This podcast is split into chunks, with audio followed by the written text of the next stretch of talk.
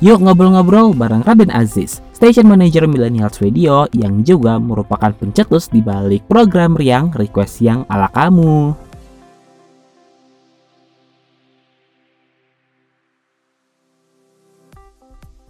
Oke, nah Riang kan udah mau mengudara 1 tahun nih ya Min ya. Nah gue mau nanya nih, awal mula kenapa Riang itu terbentuk itu dari mana sih? Kan request yang ala kamu, ya kan?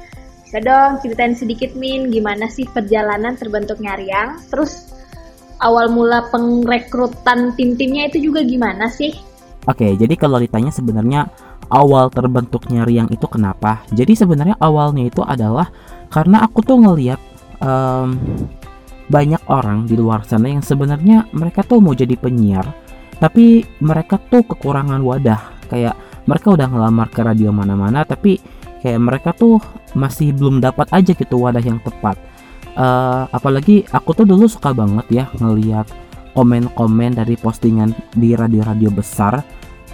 Mereka tuh kadang ada aja ya yang komen kayak, pengen dong ngerasain jadi tim di radio atau mau jadi penyiar tuh gimana sih caranya. Itu aku sering banget baca dan aku akhirnya jadi mikir kayak kalaupun misalkan, kan kalau aku pikirin open recruitment untuk penyiar itu kan menurut aku sangat jarang terjadi lah ya. Apalagi mungkin untuk kayak program-program pagi kayaknya. Apalagi kalau daerah Jakarta kan biasanya kalau yang di-hire kan emang lebih banyak kayak artis-artis kan gitu. Nah akhirnya aku menyadari satu hal nih, kayak aku tuh nggak mau cuma baca-baca komen doang, tapi aku nggak melakukan action kayak apa sih yang bisa aku lakuin. Akhirnya dengan segala kemampuan aku bikinlah si Riang ini, request yang ala kamu ini. Dan ada cerita menarik sih dibalik awal terbentuknya Riang itu. Jadi kan sebenarnya program Riang ini aku sempet sih ajuin ke atasan aku waktu aku masih di radio yang lama. Waktu itu aku bilang kayak, Pak, aku pengen bikin program yang ngajakin orang luar untuk ikut siaran gitu. Itu aku udah terang-terangan bilang, aku pengen ngajakin orang luar itu untuk siaran juga di sini gitu, boleh nggak Pak? Tapi waktu itu beliau ngasih respon gini, kamu boleh kalau misalkan kamu mau ngundang orang luar, tapi mereka tuh hanya boleh dipakai sebagai tamu gitu loh. Jadi ketika aku mendengar respon itu langsung kayak aku ngerasa, wah ini konsepnya beliau sama konsepnya aku kayak agak bertabrakan nih gitu. Akhirnya ya udah, akhirnya aku mikirin lagi, kayaknya kalau jadi tamu doang kayaknya agak dalam tanda kutip nggak guna gitu ya. Kenapa nggak jadi penyiarnya aja sekalian? Dan akhirnya waktu itu aku secara diam-diam aku membuka open recruitment untuk program Riang Request yang ala kamu. Itu aku tanya sih di Instagram story kayak, siapa nih yang mau siaran di radio aku gitu loh. Akhirnya ada beberapa yang respon dan akhirnya waktu itu ada 4 orang yang ikutan. Waktu itu ada Beslah dari Sinjai, ada Zila dari Malang, ada Nurul, ada Seza dari Medan, sama ada lagi satu lagi ada Nadia dari Slawi. Dan 4-4-nya langsung aku hire jadi announcer gitu loh. Sampai akhirnya aku buka lagi oprek di di waktu-waktu berikutnya, sampai akhirnya terbentuklah di akhir aku siaran di radio yang lama. Waktu itu ada sekitar ada belasan announcer dari beberapa kota juga yang akhirnya bergabung. Nah waktu itu aku di bulan Juli itu kan aku langsung kayak di stop sama tempat aku yang lama gitu. Bukan karena si Riang ini sebenarnya, tapi karena ada penyusutan karyawan gara-gara pandemi gitu. Dan akhirnya aku waktu itu sempat kabarin ini ke mereka sedih sih sebenarnya. Tapi waktu itu aku bilang kayak, pokoknya kemanapun aku pergi aku akan tetap bawa kalian gitu, karena aku ngerasa mereka adalah tetap tanggung jawab aku biar gimana pun mereka yang mau latihan gitu.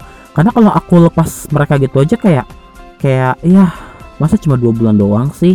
Nah, akhirnya ketika sekarang aku ada di Millennials Radio, aku bawalah mereka ke sini dan akhirnya mereka yang kayak, oh mereka jadi ada beberapa ada yang survive siaran sampai sekarang gitu. Kayak Nurul masih siaran juga di Riang, terus Zila masih siaran tapi dia udah pindah ke sore gitu, dan lain-lain sih macem-macem gitu. Jadi itu sih kalau ngomongin perekrutan awalnya ya lumayan agak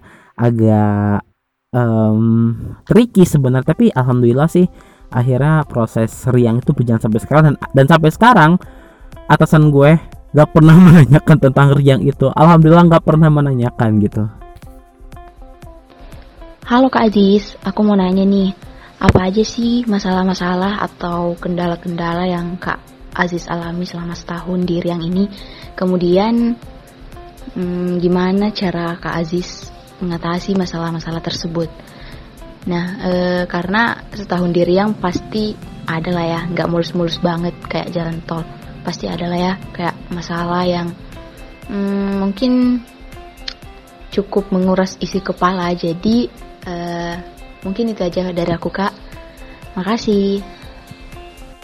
Kalau bicara tantangan, pasti ada sih tantangan yang aku lalui ketika aku menghadapi riang. Kita mulai dari awal-awal dulu ya, dari awal aku masih di radio yang lama.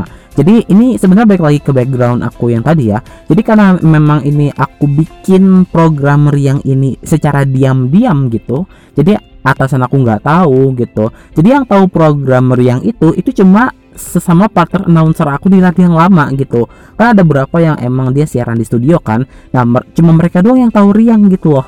Dan waktu itu aku bilang ke mereka, guys tolong tutup mulut ya, jangan bilang ini sama atasan aku gitu, karena kalau sampai ketahuan ya gue juga pasti disalahin gitu loh. Dan waktu itu yang aku lakukan adalah ini sebenarnya lo kalau mau kayak gini ya jangan ditiru lah ya, tapi ya cukup gue aja ngelakuin ini gitu. Jadi kalau yang aku lakuin waktu itu adalah aku waktu itu nge-mute story kita, ya nge-hide story kita dari akun-akun pokoknya orang-orang dalam di radio itu, termasuk si atasan aku itu aku hide gitu, karena kayaknya kalau mereka nonton story itu kan kayak apa ya, kayak aduh sama aja nanti bakal ketahuan loh kalau misalkan mereka ngeliat story gitu. Dan aku sebenarnya mau pengakuan dosa sih. Jadi karena itu juga lah akhirnya promo program riang itu sebenarnya tidak pernah muncul di feed Instagram gitu. Mungkin ada beberapa, ini sebenarnya aku sempat bilang sih ke mereka, aku minta maaf banget gak bisa masukin promo program riang di feed karena ya masalah itu gitu loh. Karena aku sampai sekarang nggak tahu gimana cara nge-hide postingan di Instagram gitu. Nah tapi waktu itu dari mereka juga yang kayak oke Kak nggak apa-apa gitu, oke nggak apa-apa, kita ngerti kondisi Kakak gitu loh. Itu yang bikin aku bener kayak terharu banget gitu. Dan beneran tuh sampai aku nggak pernah sama sekali posting riang di feed Instagram, dan baru ketika aku di Millennials akhirnya aku berani untuk blak-blakan aja kalau aku lagi buka riang nih, request yang ala kamu gitu loh. Kalau ya mungkin itu sih yang aku lakuin ya waktu di awal-awal gitu. Jadi nge-hide story iya, nggak pernah ngeposting tentang riang juga iya gitu. Paling kalau aku posting riang itu cuma aku bikin di story Instagram doang gitu loh. Tapi waktu itu kan aku juga nge-share itu kan jadwal siaran radio aku waktu itu. Jadi aku sempat ngeliat juga kayak aku nggak masukin juga tuh riang gitu, karena aku rasa kayaknya kalau misalkan mereka ini kan di follow juga kan nama orang-orang dalam di radio aku itu, kalau misalkan mereka sampai ngelihat dan mereka sampai ngeposting ulang di story mereka, kayak waduh ketahuan lagi. Ya udah akhirnya ya begitulah, akhirnya aku nggak pernah posting itu di feed ataupun nggak pernah publikasiin di story gitu loh. Jadi kalau riang tuh ada story-nya sendiri gitu loh, beda dari yang lain gitu. Nah, terus ketika sekarang aku siaran di Millennials, kita kan sampai sekarang percaya atau enggak, kita tuh Millennials Radio tuh nggak punya studio. Artinya kita siarannya semua dari rumah, termasuk juga dengan pusat siarannya. Semua aku lakuin semua dari rumah gitu loh. Dah, tantangannya memang itu sebenarnya. Kalau ngelihat dari, alhamdulillah sih kalau untuk kayak rekaman-rekaman gitu mungkin aku bisa ngumpet dalam lemari dan sebagainya. Tapi kalau misalkan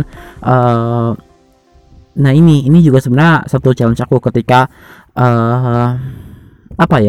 kalau misalkan bicara soal riang juga, aku tuh kadang sampai harus rela-relain bangun jam 4 pagi itu harus benar-benar tight udah bangun supaya bisa kekejar tuh si playlistnya Riang. Jadi aku bikinin playlistnya segala macem, aku susun segala macem, dan udah gitu sih kerjaan aku gitu loh teman-teman. Jadi kenapa sih aku lakuin ini bela-belain bangun jam 4 pagi, padahal kan Millennials itu siarannya kan dari jam 6 kan, dari jam 6 pagi. Kadang kita mulai dari jam 5 juga kadang-kadang, karena memang ya itu tadi, karena kadang pagi-pagi itu udah harus kayak ya bantu orang tua segala macam kan. Ya memang itu sih resikonya ketika kita siaran dari studio dari rumah gitu. Jadi makanya target aku tahun ini adalah aku pengen banget memindahkan pusat siaran aku dari Tangerang ke Bandung deh. Udah gitu aja sebenarnya. Gitu, biar lebih bebas aja sih gitu loh. Halo Kak, aku Bira dari Sumatera Selatan dan aku pengen nanya nih. Kan ini lagi setahun Riang ya, merayakan anniversary Riang gitu. Ada gak sih pengalaman lucu dari sobat-sobat millennials? Apalagi waktu siaran Riang gitu, entah ada yang nge-request atau mungkin ada yang nitip salam ke mantan yang udah nikah gitu kan misalnya kan. Mau nanya dong Kak, ada gak sih pengalaman yang paling lucu ya? Kalau misalkan mungkin kalau aku lebih kenanganin requestannya sih. Kalau misalkan mungkin dari yang announcernya ya apa ya, belum pernah sih. Tapi waktu itu kita pernah buka sesi request by phone gitu. Tapi waktu itu kita pakai voice call WhatsApp waktu itu. Dan waktu itu ada salah satu pendengar kita waktu itu, ini masih di radio lama aku, by the way, ini belum di Millennials, ini orang Sulawesi juga kalau gue nggak salah. Jadi dia pernah request lagu untuk seseorang yang katanya jadi pujaan hatinya gitu loh. Jadi katanya lagu ini tuh buat kode-kode gitu kan. Gue ngobrol sama dia by phone kan, terus aku yang kayak ngedengerin kayak cerita dia mau request lagu ini buat si doi-nya dia gitu. Dan aku kayak oh jadi ceritalah begini. Iya katanya dia ceritalah hubungan dia sama pacarnya tuh udah mau nikah ceritanya gitu. Dan gue yang kayak oh ya udah selamat ya udah mau nikah. Itu yang menurut gue paling menarik sih. Terus kalau misalkan selama di Millennials aku nggak pernah siaran request, karena aku sebenarnya pernah siaran di Riang, tapi waktu itu siarannya itu ya cuma dari pas aku di radio lama sih. Pas aku sekarang di Millennials aku lebih ke kayak ya udah aku ngatur-ngatur aja kira-kira apa yang kurang gitu. Maksudnya apa yang ya aku ibaratnya jadi produser aja, kayak di balik layarnya aja gitu kalau sekarang. Kalau harapan aku buat Riang apa ya, aku harap sih program ini bisa terus berkembang gitu ya. Apalagi kan dulu tuh kalau kamu ingat beberapa bulan lalu kan kita sempat bikin fitur namanya Riang Versus kan. Jadi Riang Versus tuh kita mengadu nih antara dua lagu yang sama-sama seru, mana yang menurut para millennials itu seru, ya udah kita puterin gitu loh. Dan aku harap sih teman-teman bisa solid terus ya teman-teman announcer yang sekarang siaran di Riang. Ada sekitar 10 orang yang sekarang siaran ada sekitar 8 orang yang siaran di Riang. Aku berharap teman-teman bisa solid terus gitu. Apalagi aku menaruh harapan yang sangat besar untuk para announcer baru nih. Ada Dini, ada Lisa, sama ada Dinda. Aku berharap teman-teman kamu bertiga bisa bikin program Riang jadi lebih seru, jadi lebih aktif. Dan aku berharap requestnya semakin banyak ya, karena aku sempat ngerasa kayaknya kalau requestan teman-teman mereka tuh lebih menarik ya daripada requestan di Instagram ataupun di WhatsApp Millennials. Lagunya titel lagi bos, sambil cipta veteran Peter beda sih, oke lah nggak apa-apa. Terus juga aku pengen ngucapin terima kasih ya buat Allah Subhanahu wa Ta'ala yang udah memberikan kesempatan kepada aku untuk bisa menjalankan Riang, dan terutama membawa teman-teman nih bermigrasi dari radio lamanya aku ke Millennials Radio gitu. Terus aku mau terima kasih juga untuk teman-teman announcer Riang dari yang dulu sampai sekarang. Buat sekarang official udah 5 angkatan sih, berarti angkatan pertama itu diwakili sama Seiza, angkatan keduanya ada Kurnia sama Bira, angkatan ketiganya ada ada si angkatan kedua ada Nurul, ada Day gitu. Angkatan ketiganya ada Kurnia, ada Bira. Angkatan keempatnya ada Jojo, ada Sarah, ada Sheila yang masih siaran. Terus di angkatan kelima nanti ada Dinda, ada Lisa, ada juga Dini. Aku mau terima kasih banget buat kepercayaannya untuk kita sama-sama bangun program ini dari setahun yang lalu sampai sekarang gitu. Terima kasih buat kesulitan teman-teman yang udah mau untuk join bareng-bareng di Millennials Radio. Terima kasih sudah mau membersamai aku selama ini. Dan aku minta maaf kalau misalkan aku mungkin selama ini pernah ada salah kata, salah perbuatan gitu. Dan buat teman-teman kakak-kakak yang udah jadi alumni, aku mau mendoakan semoga kakak-kakak bisa sukses dengan karirnya masing-masing gitu, bisa sukses dengan apa yang teman-teman inginkan gitu. Dan aku berharap